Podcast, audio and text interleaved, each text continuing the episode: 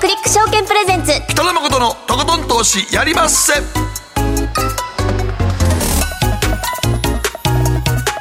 はいどうも皆さんこんばんは。北野誠です。そして進行 MC の大橋ロコです。そして今週の番組アシスタントは？はいこんばんは。今週の番組アシスタント桐島聖子です。はいよろしくお願いしますさあ今日はスタジオに DZH フィナンシャルリサーチ常務執行役員和田仁さんにお越しいただいています、はい、よろしくお願いします。こんばんは。はい。為替動いてますからね。ちょっと急ですね。ちょっと急ですね、はい、さっきも4円の47までってますね。はい、やっぱちょっと歴史の転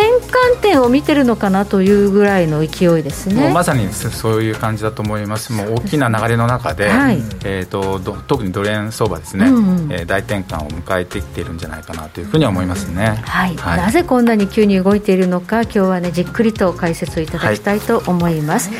えそして番組後半は、え、金融リテラシー向上委員会レイさん個人投資家レイさんに、えー、ズームでつないでご出演いただきます。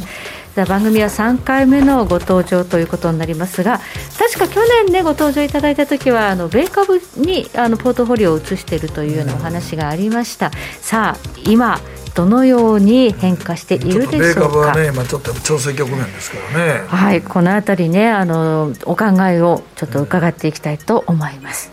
そして今日の皆さんからの投稿テーマ、歯のケアしてますか？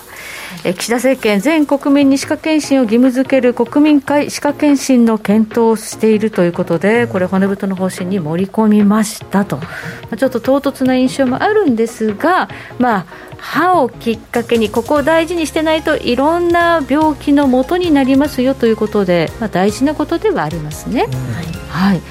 えー、和田さんはいかがですか？私も実は昨日歯医者さんに行ってきたばっかりなんですけど。昨日ですか、はい、です。行きたてほや年齢いくとやっぱ検診しとかなあきますもんね。そうですね、そうですね、私の歯医者さんは 4, 4か月に1回来なさいって言われて。あ4か月にはい。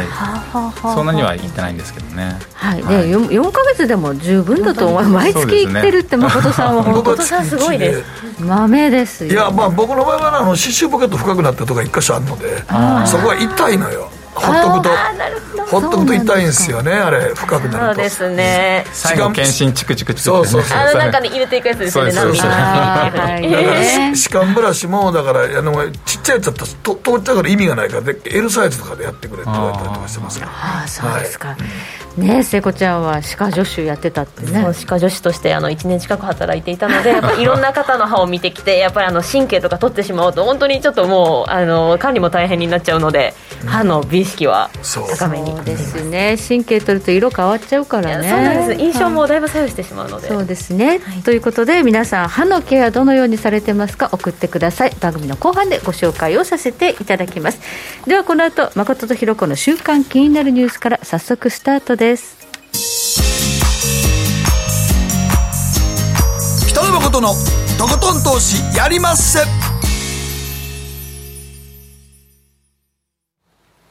この番組は良質な金融サービスをもっと使いやすくもっとリーズナブルに GMO クリック証券の提供でお送りします。誠とひろこの週刊気になるニュース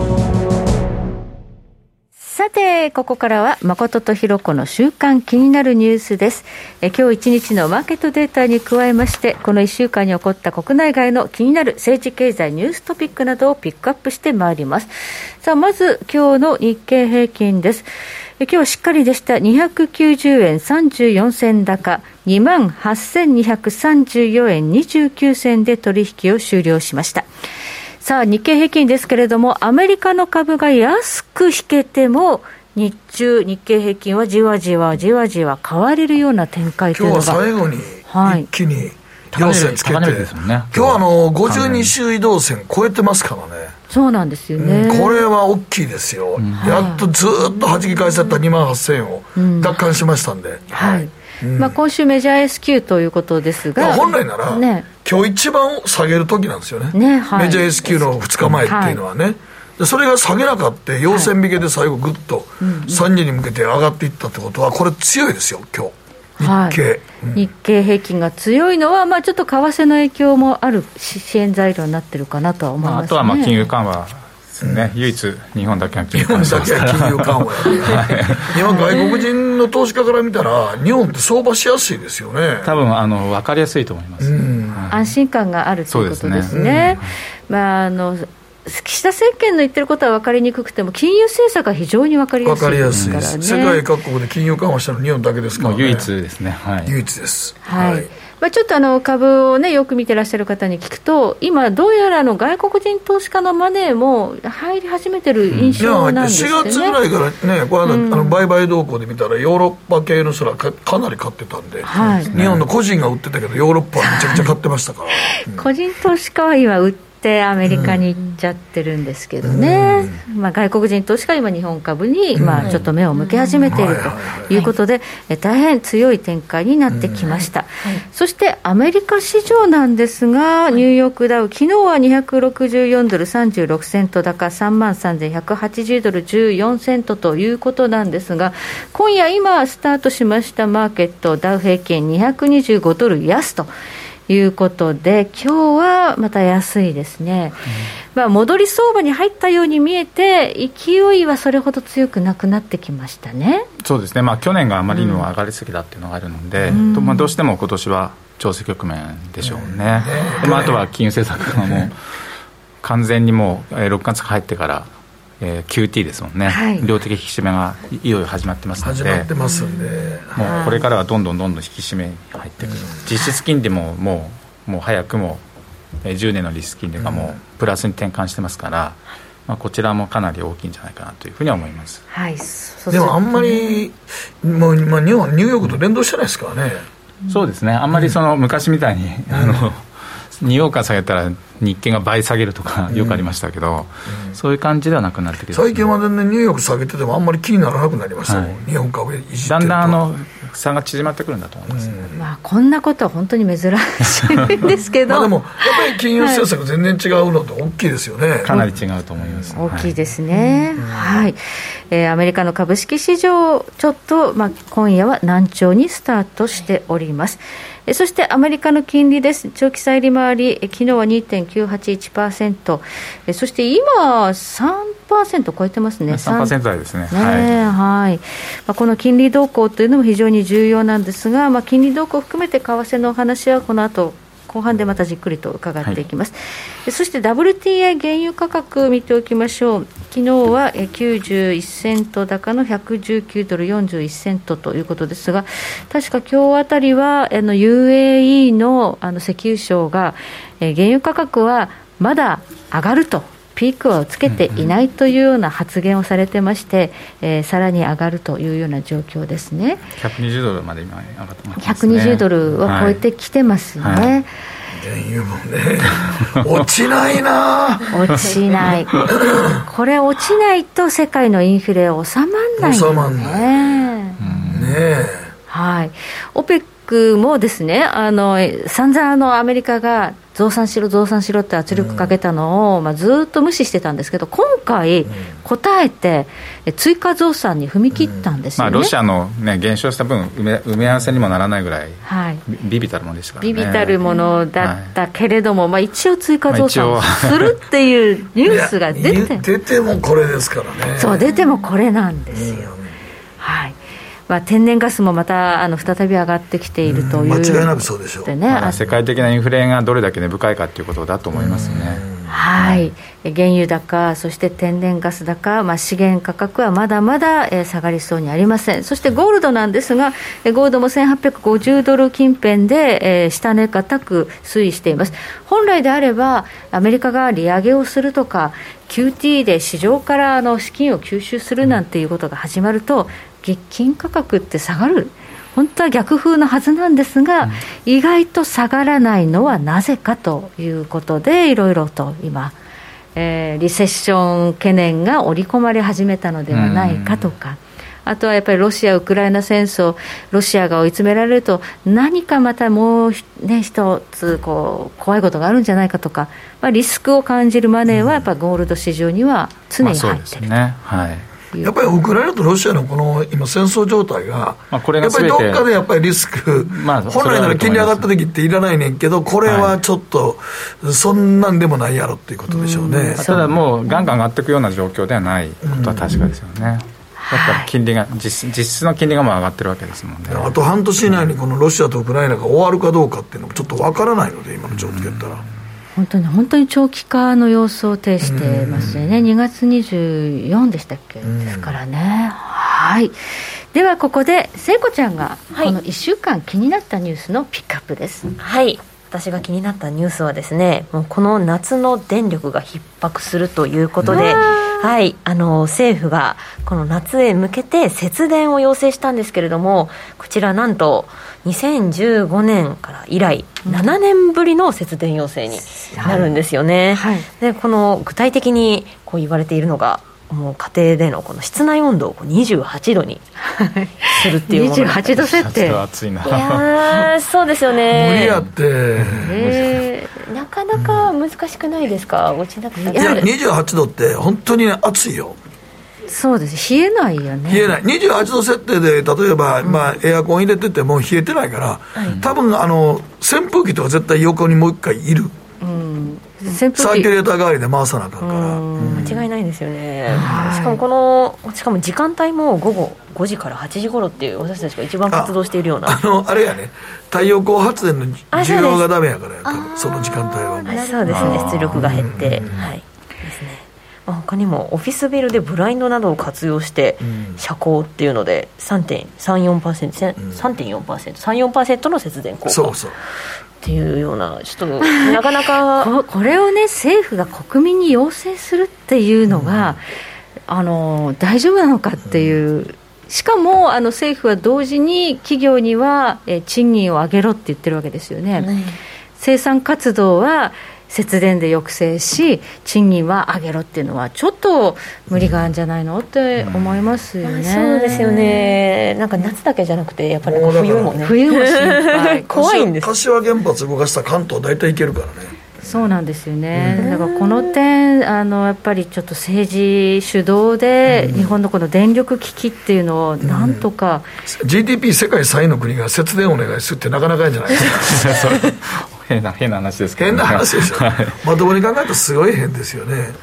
なかそうですね。生活にダイレクトに関わってくるところなので。温暖化あの温暖化の話がね、うん、結構まとまりそうだったんですけど、うん、もうここに来て世界中ちょっと止まっちゃってますよね、そういう意味では、まあ、うん、確かにこのロシアの件があってねエネルギーがとかいうと、はい、再生可能エネルギーだけではまだ全然ダメだ。だ結局ドイツなんかも全部ドイツあっさりと全部全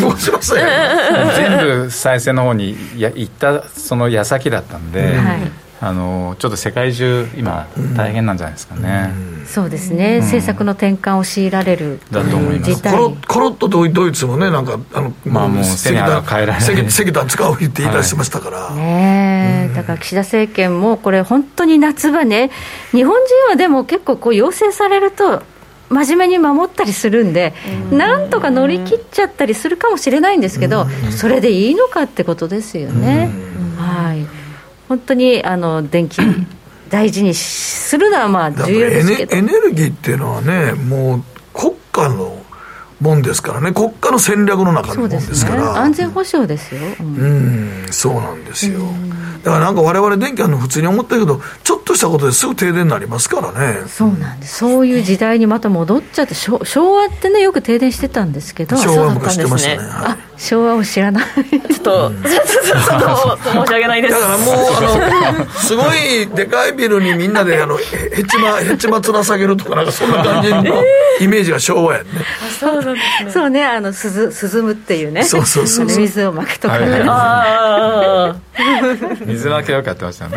あそうだったんですね。はいあの打ち水やね打ち水、はい、ああそうそう気化熱でね周りを。でも今、令和ですからね、うん、本当にね。あのちょっとこの夏あんまり暑くならないといいですね。はい。はい。えー、この後コマーシャルを挟みましてマーケットフロントライン和田さんにじっくりとドル円相場どうなるのを伺っていきたいと思います、はい、北野誠のとことん投資やりまっせ。霧島聖子投資家1年生です。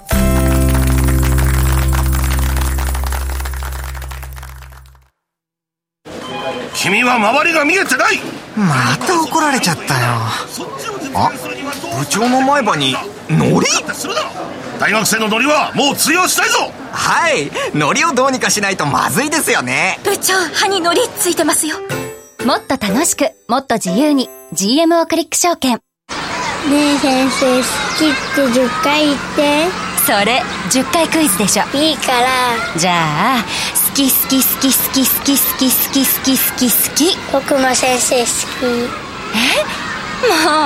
もう。思わず笑みがこぼれる。株式 FX は GMO クリック証券。いらっしゃい。ご注文どうぞ。うんと大盛りラーメンにトッピングでチャーシューコーンメンマ海苔それに味玉白髪ネギで。ああバターとワカメも。全部のせい一丁。シンプルにわかりやすく。株式 FX は GMO クリック証券。大橋ひろ子投資一筋うん十年。北野誠のとことん投資やりまっせ。あれごさて、ここからはマーケットフロントラインです。今日は DZH フィナンシャルリサーチ常務執行役員和田仁さんにお越しいただいています。改めましてよろしくお願いします。よろしくお願いいたします。テーマは何といっても加速する円安進行の この背景と今後はどうなるのかということですがそうですね、はい、あの実はあのさっきも北野さんお話しされてましたけどもうこのここに来てですよね、うん、今週今月に入って急速にまたえー、ドル高円安になってるんですけれども、はい、えー、と5月9日に130円の35銭というのを年初来高値をつけて、はい、でそしてちょっとマスコミなんかもですねあの大下げしましたよね。130円台という120円台から130円台ってかなり違和感があって、もう市場でも違和感だとか抵抗感非常に多かったんですけれども、まあ、そこから利食いの売りが出て5月24日に126の36というところまで5円だからちょっとここで収まるんかなと思ったんですけど、ね、そうですね。一旦僕この辺りで止まる止まって、まあ、横横かなと思ったんですよ、はい。うん。でまあ、126、36まで落ちたのは結構リスクオフみたいな形になって、株が急落したりだとか、あと仮想通貨ですよね。あのステーブルコインの一角が、まあ、価値がゼロになってしまって、うん、担保を持っているテザーというものでさえも、ドルからペックが大きく外れてしまったと、はい、でそれをきっかけにリスクオフ的な動きになってちょっとぶん投げたというような相場になっちゃったんですけども、うん、でえーと、私が聞いてる限りは127を抜けてから結構ストップロスがあって、えーと大方ロングは投げさせられると。でちょっとですね米系中心にショートにしちゃったみたいですよね、うん、あドル円売った向きが 6, 円台で。結構いたんですね、6円台で、えーと、ちょっとショートで1回下試そうと思って、うん、えーと、投機的に売ってしまったと。でそうこうしてあのそうしちゃったので126円台なかなか今度下がらなくなってしまって、はい、で6月を迎えるような形になったんですけども。売ったけど思ったより下がらなかった。思ったより下がらなかったと。ででどうしようかなと思っていた時に実はきっかけが大きなきっかけがあったんですけども、うん、それはですね5月の30日、うん、アメリカがメモリアルデーで休、えーと、お休みです、ね、お休みになって、休場になってた時なんですけども、えーとまあ普段そういう時って動かないんですけども、まあ、マーケット自身それほど動かなかったんですが実はアメリカ休みだったんですけど、あのウォーラー FRB 理事、あ理事ですね、はい、はい、結構あのいろいろしゃべる人なんですけど、その人が講演をやったんですよ。はい、でその講演の中で、えーと、今後のこの利上げに対してですね数回セビラルタイムっていう言い方をして、はあ、今後数回0.5%利上げをする可能性あるって言ったんですね。この数回っていうのがポイントなんですね。そうそうなんです。セビラルっていうことを使って、はい、マーケットあれ？ちょえちょっと待ってよって話になったんですよ、はい、でなぜかというとこれまではパウエル議長 FRB 議長が、えー、この前の FMC の会見でも言ってたんですけども、うん今後2回後ですね、うん、アカップルオブセビラルじゃなくてアカップルオブっていう言い方をして、うん、今後2回の会合で要するに6月の7月ですね来週ありますけれども、ね、0.5%の利上げをしようと思ってると考えてると。はい、って言って0.75はあんまり考えてないって言ったんですね、はい、でだからマーケットは6月7月に0.5ずつやって9月にはもしかすると一回ポーズするっていうか、一回休止するかもしれない、やめるかもしれないっていう話になったんですね。ね。まあ、株も下落してるし、はい、えーと、景気ももしかしたら後退するかもしれないし、はい、っていうことをマーケットとして織り込んでいたわけです。そうですね、ちょうどその5月30日、メモリアルデーに向けては、株が相当下がって相当下げましたね、だからそのテザーの話もあって、はい、急落してしまって、はい、でそんな中で、えーと、ウォーラーが、セビラルタームって言ったので、ちょちょちょっと待ってよって話なんですね、はい、いや、9月もやるのかみたいな、はい、0.5。で、30日はあのアメリカ市場、休場だったので、いじれなかった、触れなかったんですね、何も。そしたら、私もよく覚えてるんですけど、31日、朝来て、来て、えっ、ー、と、もう早朝ですよね。えっ、ー、と、アメリカの債券が、アジア時間の朝から時間が取引で、実はもう取引ができるので、うん、えっ、と、私も会社に来て30分ぐらいしたらいきなり、えっ、と、ぶっ飛んだんですね、金利金利が。あのアメリカの債券って、やっぱアメリカのニューヨーク・タイムにはよく動くイメージですけども、はい、アジア時間から。アジア時間でも動くときはめちゃくちゃ動いてしまうので、しかもまあこれを待ってたかのように、多分球場やったから、球場だったから触れなくても、触れないから、うずうずしてずっと待ってる、アジアタイムに待った。アジアが休み明けも、そうです、彼らからすると夕夕方ですから、夕方だから別にた、たまにほら、日本時間で朝早オーストラリアとかな、なんかの時飛ぶ時あるやん、ばよくあの週明けの週明けそうそうそう。まさにそんなような感じですよね。朝え何が起きてんのっていうこの時間帯にって思うやつ、でだからその週末、5月27日の金曜日の10年債の利回りが2.7378%だったのが、うんはい、その31日のアジア時間で一気に14ベ10ベースぐらい、ボーンと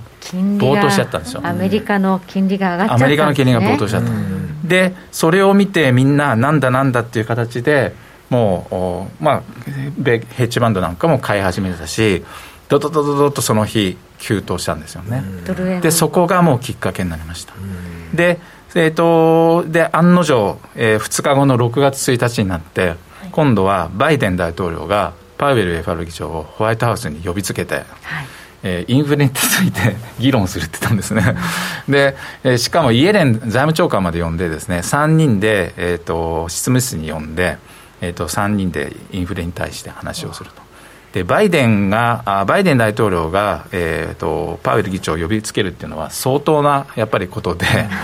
えと実はですねマーケットはよく覚えてるんですけど昨年の11月22日に、えーとパウエルえー、パウエル議長とと今5月23日に新しくなった、えーと、ブレーナード FRB 副議長この2人をですね、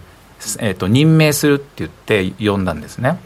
で任命しましたって言って2人がその後挨拶したんですけどもそこの時から今までめちゃくちゃハト派だった2人がすごいタカ派的な発言をして急に変わったんですよね。急に そうそうです、はい、でそこからあこれ相当プレッシャーかけられたなっていう話だったんですよ。でその時もやっぱりドル買われたんですよね。で案の定やっぱりこれバイデン大統領が、えー、と呼んで、えー、とインフレに対して、えー、FRB はきちんとやっていくっていうことを確認したっていうことまで言ったんです、ね、中間選挙もあるので。中間選挙ももうとにかくその通り。中間選挙があるので特に今一番向こうでアメリカの問題なのはガソリンですよ、はいガソリン価格、お前らこれ抑制できないのかということでしょうね。CPI で8%ってどんな、何事かと。何事や、どうなってるや、お前ら。金融政策間違ってるよって呼びつけたんでしょうね。もっとやれよって言ったのもっと、もっとや、ちゃんとやらんかい。っていうことを多分言ったと思う、だって、あ向こうのガソリン価格上がるってことは、すんげえ国民から不満出ますからね。一般的な市民からすれば一番。一番嫌なことですよね。広いから、あの車社会なんですよね、移動するのね。そう、だからガソリン価格上がるのがアメリカ人は一番嫌がるからね。はい。はい、で翌日の2日、6月2日には、今度、ブレーナード、新しくなった副議長が、うんはい、えー、こちらもですね、えーと、わざわざ CNBC、うん、あの24時間の、えー、テレビ番組、経済番組ですけど、うん、CNBC でインタビューに答えて、その場で、えーと、私は9月も0.5%、データ次第ではやる可能性はあるって言ったんですしないって言ったわけですね。はいでえーと金利を金利を引き上げないという可能性は全くないって言ったんですよ。だからもうもうこれはそういう流れなんだっていうことですよね。でそれをみもうそれを見越してヘッジファンドもう6月からガンガンガンガン買い始めてで、えー、結局その5月の9日の131円の35っていう年初来高値があったんですけどもこちらを、えー、月曜日に一気に今抜けてきちゃったですね。でもう今まさに、えー、今日も100、100、134円なんていうですね、ところまで、えー、来ちゃってるんですよね。で、はい。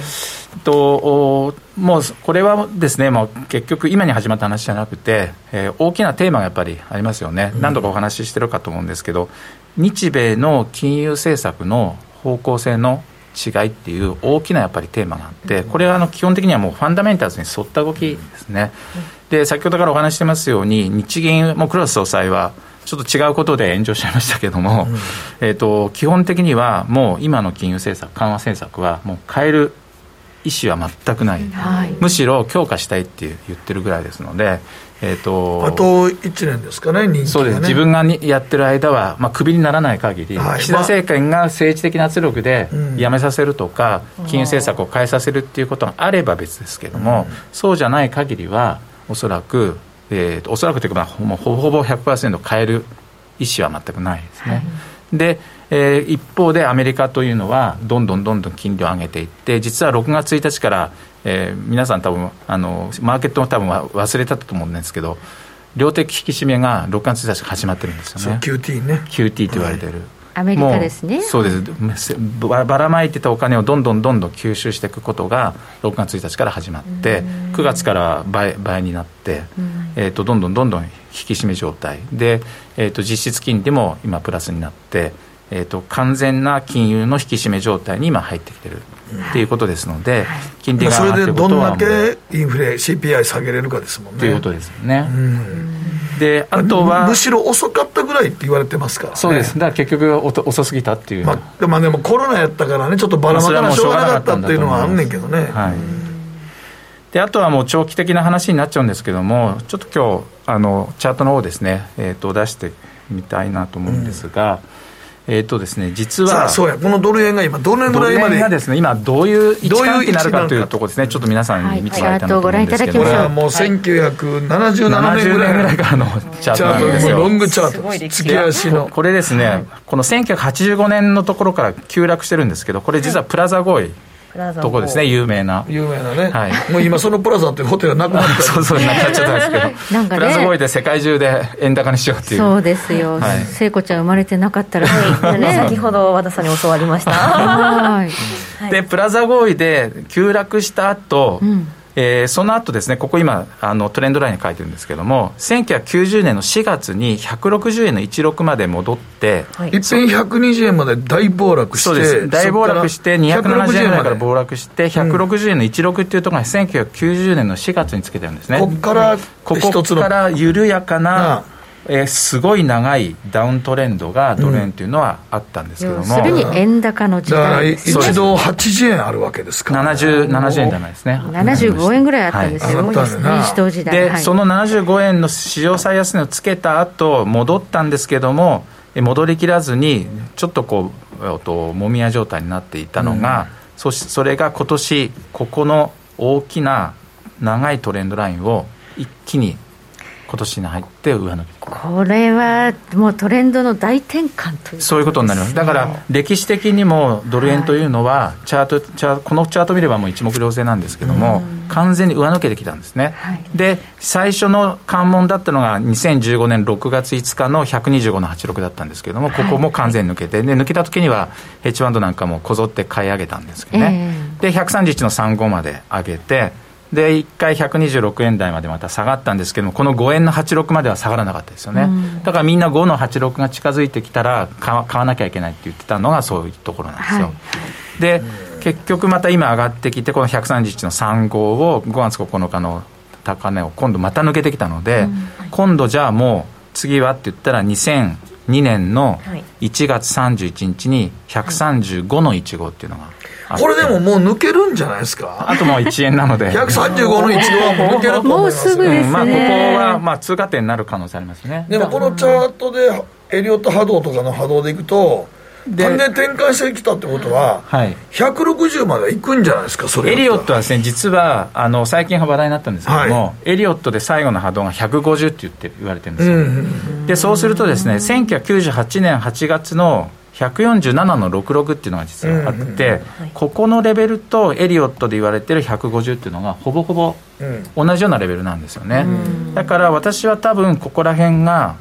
ここの150円前後とか、はい、この1998年の 8, 8月の147の66っていうのが、まずえーといいところなのかなっていうふうには思ってます。ただ、マーケットなので、突っ込むかいやいや、当然オーバーシュートしますから、ね、オーバーシュートします、だから90年4月の160円160円っていうのは、もしかするといっちゃう可能性もあるターゲットとして147やけど、大体相場はオーバーシュートしてやりますから、はい、まあ、150は超えるでしょうね、それでいくと。だから全くあの今、FX されてる方って、多分ですね2002年ぐらいまでのチャートしか知らないんですよね、よくわからない、130円なんてあんまり見たことないっていう方多いと思うんですけども、実は長いチャート見ると、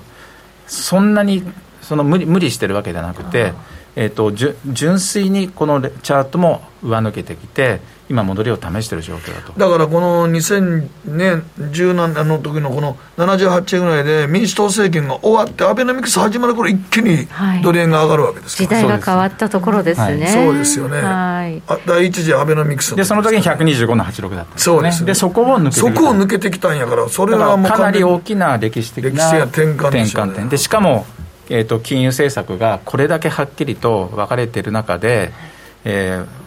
ー、要するに仕掛けやすいというか、ポジションを作りやすい状況になってるんだと、ね、混沌としてるわけじゃなくて、日本とあの、ね、アメリカは全く真逆やから、はい、しかも黒田総裁が、あの別に円安はいいよっていうようなことを言ってました、ね、円安の方がいいって言ってますから。いいって言ってましたからね、はい、あれでもまた月曜日ぐらいガーンといきましたからね。そうなんです。結局飯倉さんがなんかしゃべるしゃべるたびにしゃべるたびに円安になってる円安になってるこの2015年の時にね一気にアベノミクスでいった円安が止まったのは黒田さんがこれ以上は円安にならないと思うって言ったんですよ。止めたんですよね。はいはい、あの時は結構外圧もあったんですね、うん、円安ずるいっていうか。あのアメリカからも言われました、ね、そう。に日本はやっぱり円安で得するじゃないか、ずるいんじゃないかっていう外圧があって、この2015年はやっぱ止,、ま、止めらられたんですけど、今回はないわけですよね。一切そういうことは、倉さん言わないですからね、今。で、アメリカも今、インフレをなんとかしなきゃいけないので、うん、ドル高の方がいいわけですよ、輸入インフレが抑えられるわけですよね、ドル高になった方がアメリカもいいから、そう。だからイエレンさんも全然、何にもよ文句言わないですよね、マーケットがマーケットが決めるレートがいいんだって言ってましたから。って言ったから、これはだからもうしばらくは、まあ、行くとこまで行くって感じですね、そうですね。はいでも、147円がターゲットとしてはまた10何ある、10何円あるわけやから。そうですよ、まだ。いや、儲けは大きいですよ。まだまだ、今からだって今からだってエントリーで、俺も126円飛ばれて横横かなと思ってびっくりした。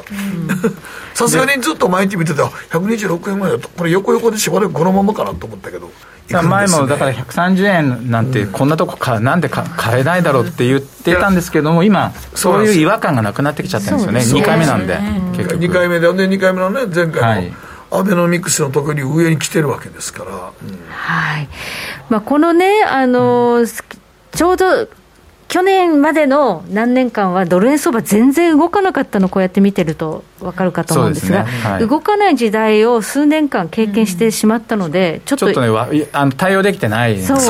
結局。これこれね、急な動きって難しいね、いや、これ、アベノミクスの時もほんまにどこまで上がるのと思ってんか、78円が128円まで上がるんだから、これ、大相場やからね。そもそも為替ってこうやって歴史的に見ると、ダイナミズムあるんですよね。でも、そうですね、まあ、チャート的には非常にこう綺麗なでも、でもしばらくね、1年ぐらい全く動かん時あったもんね。そうそうそう、そういうのに慣れちゃうと、急に動き出すのついていけない。ついていけないね、確かに、ね。いるんですよね。はい、ねはい、ということで、まあ、さすがに280円とかいかんと思いますけど、そこまであのプラス5円のところに戻るとは、そうするとアメリカがまた何か言ってきますさすがにそそんなこと言ったら、あの協調介入とかまあ、アメリカが絶対言ってくる、ま、大変なことになると思いますけど、ね、はい、はい、はい、ということで、ここまで和田仁さんに伺いました。どうもありがとうございました。ありがとうございました。北野誠のとことん投資やりまっせ。霧島聖子レースクイーンなんです。GMO クリック証券は、おかげさまで、ファイナンスマグネート社の調査において、2020年に続いて2021年も、FX 取引高世界第1位を獲得。多くのお客様にご利用いただいております。GMO クリック証券は、安い取引コストが魅力であることはもちろん、パソコンからスマートフォンまで使いやすい取引ツールも人気。また、サポート体制も充実しています。FX 取引なら、取引高世界ナンバーワンの GMO クリック証券。選ばれ続けているその理由をぜひ実感してください。GMO クリック証券株式会社は、関東財務局長金賞第77号の金融商品取引業者です。当社取扱いの金融商品のお取引にあたっては、価格変動などの理由により、投資元本を超える損失が発生することがあります。お取引をする際は、当社のホームページや契約締結前交付書面にて手数料などの諸経費、及びリスクについて十分ご確認ください。北野誠のとことん投資やりまっせ。大橋ひろ子、投資家なんです。理事やってんねんて。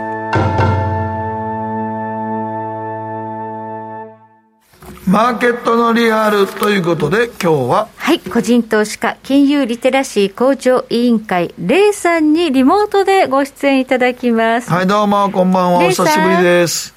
おなっております。こんばんは。よろしくお願いいたします。よろしくお願いいたします。昨年7月7日からですからほぼ1年ぐらいですけども。はい。この間の投資はどうでしたかね、うん、そうですね。あのー、まあ一時かなり良かった時期もあったんですけども、うん、まあ5月の急落もありまして、はい、まあおおむね昨年のあの出演した時とあの資産はほぼ変動なしという感じになっておりますね。まあ主に米国株でしたよね。はい。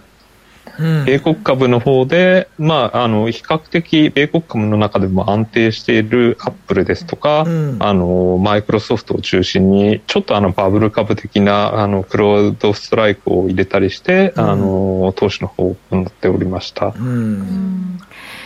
まあ、去年、その買ったあたりから、うん、今年の初めぐらいまではすごいパフォーマンスだったかと思うんですが、はい。はい。足元ちょっと5月とかどうでしたか？そうですね。5月は、ちょっと待ってくださいね。えー、っと、5月は、ま、えっとですね、5月はマイナス7.58%ですね。あ、でも、そこまでひどくはないですね。はい。あ、まあ、あの、今年で言うと1月マイナス3.89、2月マイナス3.54、3月プラス9.89、4月マイナス1.16、5月がマイナス7.58とちょっと大きめのマイナスを食らったっていう感じですね。で、今トータルで、あの、マイナス5.13%っていうところですかね。はい。うん、あの、こうやって株、アメリカの株式が少しこう、ピークアウトしたんじゃないのかなっていう懸念が出てきている中、うん、まあ、はい。ポートフォリオをこう動かそうとは思わないんでしょうか？うん。あのー、今やっぱり、あの、先ほどの話にも出てましたけども、為替の問題がありますよね。はい、で、為替に関しましても、あの、ドルが、まあ、利上げ局面に、あの、入りまして、まあ、ドルがかつて高くなったところっていうのは、直近で見てみると、2008年の124円台というのと、うん。2015年代にそれをちょっと上回る120、あの、6円、あの、FX によっては200あの125円から127円ぐらいですかね。うん、そうですね。あの、そこの水準で、まあ、その2008年の水準をちょっと超えてきて、うん、それでその後100円割れを経験して、2022年に133円で、あの、月足のチャートを見ていただくとわかると思うんですけども、うん、まさにカップウィズハンドルっていう、あのまあ、株価が上昇するには最も、あのいい形っていう典型的な形になっているんですよね。うんうん、ですので、まあ、ドル高の圧力っていうのは今後ともずっと強いんではないかなということで、うんうん、まあ、私としては、目処として150円から160円を想定しています。うんで、為替の150円、160円想定していると、ドル高だと、はいはい、えー、米国株のポートフォリオというのは、為替の分はプラスということなんですかね？うん、為替の分はプラスになりますね。うん。うん。で、まあ今年は。為替の分がプラスやから逆に言うと、マイナスがそんな、ナスダックとかそんなかなり下げてる局面でもそれぐらいで終わってるわけでしょうね。そうですね。だからまあアメリカ人に比べればだだいぶ、あの、そうか。現地の人に比べればだいぶ恵まれてます、ね、そうか。アメリカ人の人はもろ食らうわけですからね。もろ食らってますから、かなり厳しいと思いますね。はいはいはい。なるほど。うんじゃあ、ポートフォリオはこのままあの動かさずに、米株は、まあ、持ち続けるというスタンスなんですね。そうですね、まあ、今、アメリカ、確かに、まあ、あの7、8%の上昇であるとか10%あの食料品が上昇したとって言ってますけど、アメリカって今、あの住宅のあの上昇率が大体な6%前後上昇していて、まあ、平均賃金の上昇率も年利5.5%前後上昇してますのでそこまで日本ほどあのどうなのかな食品とかそういう身近なものを買うには、ね、値上げしてるかっていうと、うん、まあ向こうは給料も高いから、あの、上昇率も高いので、まあ、上げられる上、あの、土壌っていうのは日本よりも、あの、許容度っていうのがあると思うんですよね。うん、うん。で、まあまあ、そういった、ね、状況も、あの、相まって、まあ、アメリカの金利は、まあ、落ち着くところまで、あの、要は、アメリカ、なんで金利上げるのかって言ったら、インフレを抑え込むためですので、はい、インフレを抑え込むまでは、確かに金利を上げると思うんですけども、うん、まあ、金利が上がって、それでプラトーなところに達しましたら、うん、そんなにアメリカの株って下がらないと思うんですよね。今までがそうだったんで、はい、あの、今後もそうだと思ってます。あなるほど。またどこかで、えー、切り返して、まあ、史上最高値を常に更新してきたのが米株だっていうフレーズはよく聞くんですけど、そう、ねうん、なっていくというふうに睨んでる、ご覧になってるということですね。うん。ただ、あの、キャシーウッドのあの ETF とか、あのちょっとあの破壊的なんかあの、ね、イノベーションとかそういう、アークとかみたいなあのもものに関しては、うん、あのいいものとダメなものがかなりこのあと選別されていくと思うのであの特にグロース株の中でもうバブル株みたいな、まあ、PR が100倍を超えているようなものに関しましては注意しないといけないのかなというのを思います。まあ今お持ちの、えーと、米国株っていうのは、アップルなりマイクロソフトなりということですよね。そうですね、あとはバブル株としては、クラウドストライクが、うん、あの入ってます。はい。うん、じゃあ、ここは、まあ、また切り返すだろうということで、ポートフォリオ維持ということなんですが、そうですかね、日本株は全然やろうと今、思わないですか？うん。まあ、日本株まあ、長いことちょっと離れていたので、ちょっとブランクがあるかなっていうのと、うん、これから円があのどんどん安くなる見込みで、まだあの一向にあのその円円高に戻る見込みがない中で、うん、あのさすがに今の134円とかからドルに円を円をドルに変えるっていうのはやりにくいんですよね。ああ、なるほど。だから一旦戻してしまって、それがドルが105、あの、まあ、1ドル150円とかになると、うん、なんかもう買い戻せないような、あの、心理的に買い戻すのが難しくなってしまうので。そうか。だから米国株取引者はどうしても為替のことがあるから、はい。うん。なんかちょっと日本円に戻すとな、みたいな。そうなんです。でも、あの、今日本円しか持ってなくて、それで、あの、投資をとりあえず始めてみようっていうのであれば、うん、あの、コロナから、あの、回復した恩恵銘柄っていうのがいっぱいありますので、うん、まあ飲食店でもそうですし、あの、そうですね、スポーツ、レジャーであるとか、うん、あの、ボーリングとか、まあいろいろあると思うんですけども、娯楽関係、や、あの、まあ、飲食関係であるとか、あとはインバウンド関係、そういったものには、あの、かなり、えー、も戻りがあの期待できるんじゃないかなと思ってます、だからもしあの私が日本円の現金をたくさん持ってたらそっちを買うんじゃないかなと思います。なるほど、うん、今もうキャッシュはほとんどドル資産になっちゃってるっていうことなんですね。はい、そうなんです。あまあ、日本株もね、あのアメリカが下げても、まあ、下げ渋って、むしろ上がる日が出てきたということで、うんうんうん、まあ、注目度高いんですが、うん、まあ、物色の柱はやっぱりそのアフターコロナ、インバウンド関連が良さそうということですね。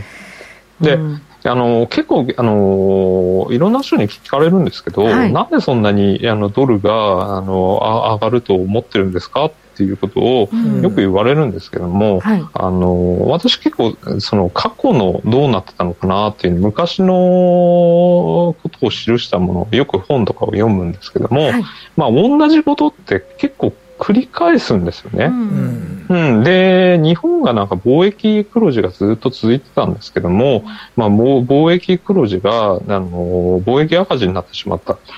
ということで、その貿易赤字解消するにはどうしたらいいのかっていうことはあるんですけども、貿易赤字を解消するには、1バレルが95ドル以下になるしかないそうなんですよね。はい、1バレルが95ドル以下にならないと、そうしないといくらなんか車が10兆円売れたとか、あのー、たくさん売れたとかっても、あの、輸入するものが高騰してしまうので、うね、うん、黒字にならなくなってしまうんですよね。はい、原油高ね。はい、そうなんです。でも今は、あの、日本人は資産を持ってるので、海外資産とかもまだありますので、経済収支までは赤字になってないんですよ。うん、でも、貿易赤字の国っていうのは基本的にどんどん、あの、通貨が安くなってきますし、あの、そうですね、経済赤字にまでなってしまうと、その通貨はもう鬼のように下がるんですよね。で、そこの国の株は上がるっていう、あのアルゼンチンのあのメルバル指数なんかは、もう通貨がどんどん下がることによって、もう指数8万とかガンガン上がってるんですよね。ああいう指数みたいな感じに日経平均ならないかなと思って、ちょっと、うん、あの昔はちょっととあれ失礼ながらアルゼンチンはあの、まあ、失敗した国だっていうイメージがあったんですけども日本もそれに近くなってきたなっていうような印象があります。なるほど。だからあの、うん、日経平均指数だけがやたら上がると、うん、うん、そうなんです、うん。だそれがどんどんどんどん、まあ、アルゼンチンも通貨がどんどんどんどん安くなっていったことで株価がどんどん上昇したわけですね、そうすると。そうなんですよね。だからまあ、あの、これから、まあ、ちょっとあの私の当時の先生なんかとも話したんですけども、まあ、これから日本はどうするべきだとか、まあ、あの金融政策こうするべきだとかっていうふうなことを言っても明治維新の時代じゃないないので、まあ、あの日本全体に投資家が与える影響とかあの指導者が与える影響ってすごい限定的なんですよね。ですので個人でまあ、どうするかっていうことで、まあ、あの、日本が勝たなくても個人が勝てばいいじゃないかっていう、うん、あの、発想に転換して、まあ、行動する人は早めに行動をしていくっていうことが、あの、まあ、資産形成を、まあ、将来的にするためには、あのいいことなんじゃないかなというふうには、うん、思っております、はい。まあ、確かにね、貿易赤字がまあちょっと恒常的になったというのは、まあ、買わなきゃいけない原油とか エネルギーとか、うん、あと小麦とか穀物とか日本はだから食料自給率とか、その辺が全部低いですから、はい、それはもう当然そうならざるを得ないですからね。はい。でこのインフレですね、まあ、資源の高いのがちょっと落ち着くかというと、ちょっとむ難しそうですね。しばらくは全然ね。はい、ロシアとウクライナがある限りなかなか。ちょっと難しそうということで、そうなると、日本はもう買わざるを得ない国やからね、そうなんですよね、うん、ドル買いして、まあ、それで、うん、そうなんですで、日本の一つ、ものすごい、あの、大幅な弱点がありまして、はい、あの、日本が、あの、円安誘導を行うときは、うん、日銀が円を吸って、それを、あの、買えばいいんですよね。うん、なので、日銀が円を吸って、それで、あの、まあ、国債等の形で、あの、発行すれば、相対的に円が増えるので、あの、円安になるわけなんですけど、じゃあ、あの、円高にするにはどう、どうすればいいのかっていう、円高オペってむちゃくちゃ難しくて、うん、あの、日本が海外に持ってる海外資産、あの、日銀が海外に持ってる資産を例えば、売るとかっていう、あの、それって米国国債になるんですけども、うん、それを売るのって、うん、かなり敷居が高いんですよね。いや、無理やろな。なんですよ。おっしゃる通りで。無理や。うん、で、そういう状況なので、円高誘導っていうのは、円安以上の数段難しいんですよね。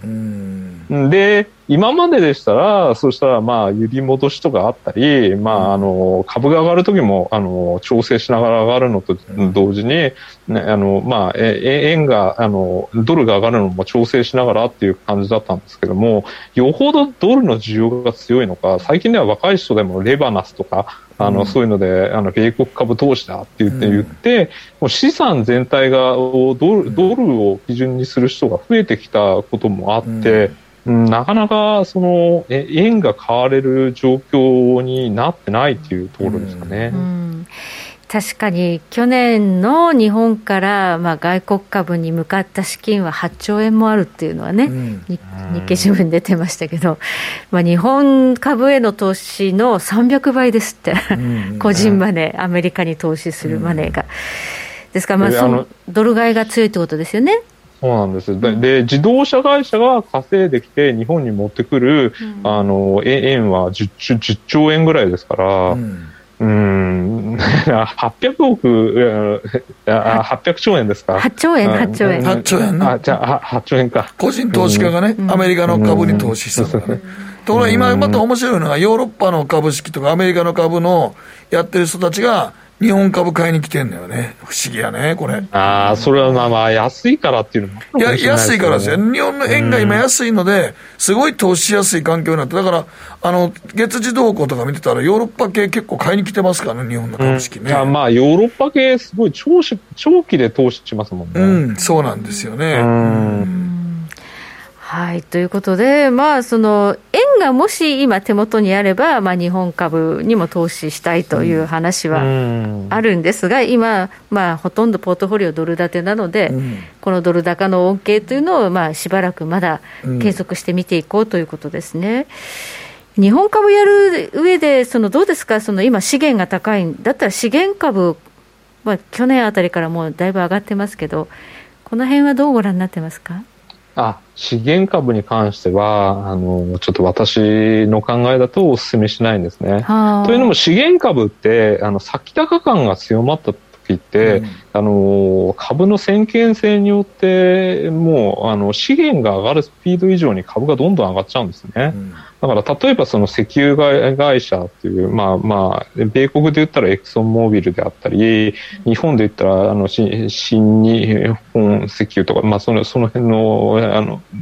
銘柄になってくると思うんですけど、まあ、あとは商社株なんかも、いや、あの、海運株ですね。まあ、そういった、あの、資源関連に、あの、絡む銘柄っていうのは、もう1年で7倍、6倍、7倍になるっていうことは、うんうん、よくあることなんですけど、あの、ピークアウトするよりも前に、あの、最も最高の業績でしたよって言った時にドカーンって下がって、もうその頃には、もう、あのー、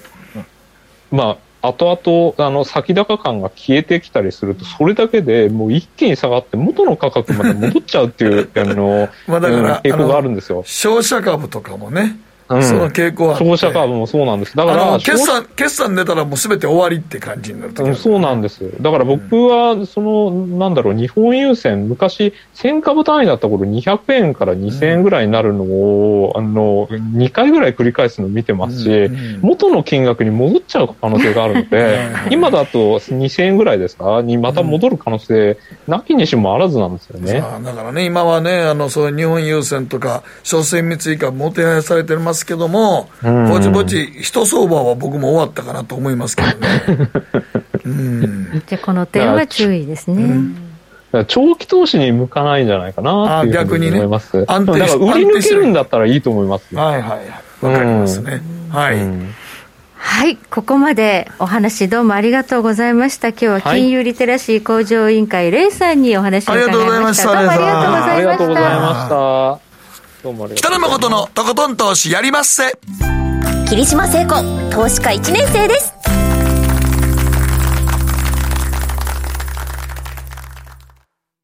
占いましたぞあなたの未来。え？どんな？あなたは努力次第で大きな成功を収めます。ただし野菜中心の食事と早寝早起き適度な運動をして健康に注意なんだよ。母ちゃんのセリフと一緒じゃん。未来は自分で切り開く株式 FX は GMO クリック証券。すると川上から、どんぶらこ、どんぶらこ。どんぶらこって何？桃が流れてくる音だよ。じゃあかぼちゃは？こ、天ぷらこ、天ぷらこかな？鳥は？唐揚げこ、唐揚げこ。パパおやすみ。置いてかないで。頑張るあなたを応援します。GMO クリック証券。エミさん。どうしたの？僕最近考えてしまうんです。毎晩月を見上げるたびに僕の将来はどうなってしまうんだろうって同時に思うんです。この虚しい気持ちに寄り添ってくれる女性がいたら。好きですってよくない？シンプルにわかりやすく。GMO クリック証券。さてここからは皆さんからいただいた投稿を紹介していきます。今日のテーマ歯のケアしてますか？はい水無月さんからです、えー、歯医者さんからは半年に1回検診の案内はがきが来たら必ず行っておりますけども、まあ、いくつになっても美味しいものを食べたいんで私は単に食いしん坊なので歯の検診に行ってる感じでございます。半年に1回ぐらいですかね。歯は丈夫な方がいいですもんね。ねはい。使えないです、えー、次はポコポコさんからです。40年くらい前から夜はフロスを使い歯間のケアをしてます当時フロスは日本では手に入りにくくて値段も高く、海外旅行に行った時にドラッグストアで大量に買ってました。おかげでアラカンですがまだ差し歯や入れ歯インプラントには無縁です。歯は大事なので毎日のケアに加えて昨年から定期的に歯医者でのクリーニングに通っています。死ぬまで自分の歯で食べるのが目標です。そうですね。すごい羨ましいですねはい。そうね。フロフロスって昔なかったからそう見かけんかったそうだったんですね、はい、今じゃ当たり前ですけどね。言ってますよね。ブラシね、はい、えー、玉ねぎ小屋さんです。えー、歯が痛いのを放置していたら患部の歯が割れてしまいました。えー、普段疲労なんかでも歯茎が腫れてたんで油断していたのが裏目に出た感じです。やっぱり定期的な検診は必要ですね。割れるっていうのはだいぶ食いしばりとかの癖があるのかな？なかなか聞かないですね。いや割れるっていうのはあれでしょ。あの夜寝てる時に歯ぎしりしてるんですよ。やっぱり食いしばりになっちゃう、そうそうマウスピースすごい力がね入るって言いますもんね。はいさあもう一ついけるかな、はい、中堅さんです。毎月1回歯科検診行ってます。虫歯も早期発見できるし歯ブラシも毎回タダでもらえますから数年前から知らます。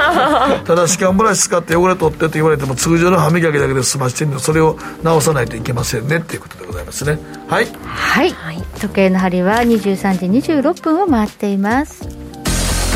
北野誠のとことん投資やりまっせ。霧島聖子レースクイーンなんですこの番組は良質な金融サービスをもっと使いやすく、もっとリーズナブルに GMO クリック証券の提供でお送りしました。さて、ドル円相場は今、どんぐらい ?134 円ちょっと割ったぐらいですけど。割ったぐらい。まあ少し、ね。8万85ぐらいまで。まあでも。はい。金利が3%ちょっとまた割り込んできたんですよ。ちょっとやっぱ3%を。3%がちょっとね。はい。あの、基準になってる感じしますね。そうですね。はい、えそして株式市場ダウ平均は今123ドル安ということですね、まあ、ダウ平均はもう終わってみるまで全くわからない。分かんないですね。まあ朝になってたら上がってるかもしれない、ね、全然違うもん。全然違うし、はい、はいさあ、今週来週の注目スケジュールです。明日はヨーロッパ ECB の理事会がありまして、明日は利上げしないと思われるんですもう7月からっていうことになってるので。7月ですね。はい、そうですね。はい。ヨーロッパはもう利上げに踏み切るということが明日、まあ、確認されるでしょうとそうですね10日はメジャー S q ですねはい、うん、日本のメジャー S q もあるということであとは来週のちょうどこの番組の日に FOMC ということなんですが、はい、その前に金曜日ですね、アメリカの消費者物価指数が出てきてこちらもかなり重要なところ重要ですね、はい、はい、アメリカの物価がちょっとピークアウトの兆候も出てるなんていう記事もちらほら出てる、まあ、ピークアウトはピークアウトなんですけど、絶対値がかなり高いですからね。ないですから、ね、それがパッと落ち込んで5%とかになると思わんからな。そうですね、はい、はい、ということで、まあ、この辺も重要な経済指標ということになります。はい、えー、ここまで今日は和田仁さんと一緒にお届けしました。和田さんどうもありがとうございました。ドル円まだ間に合いそうですかね。はい、はい、150円あるかも。また来週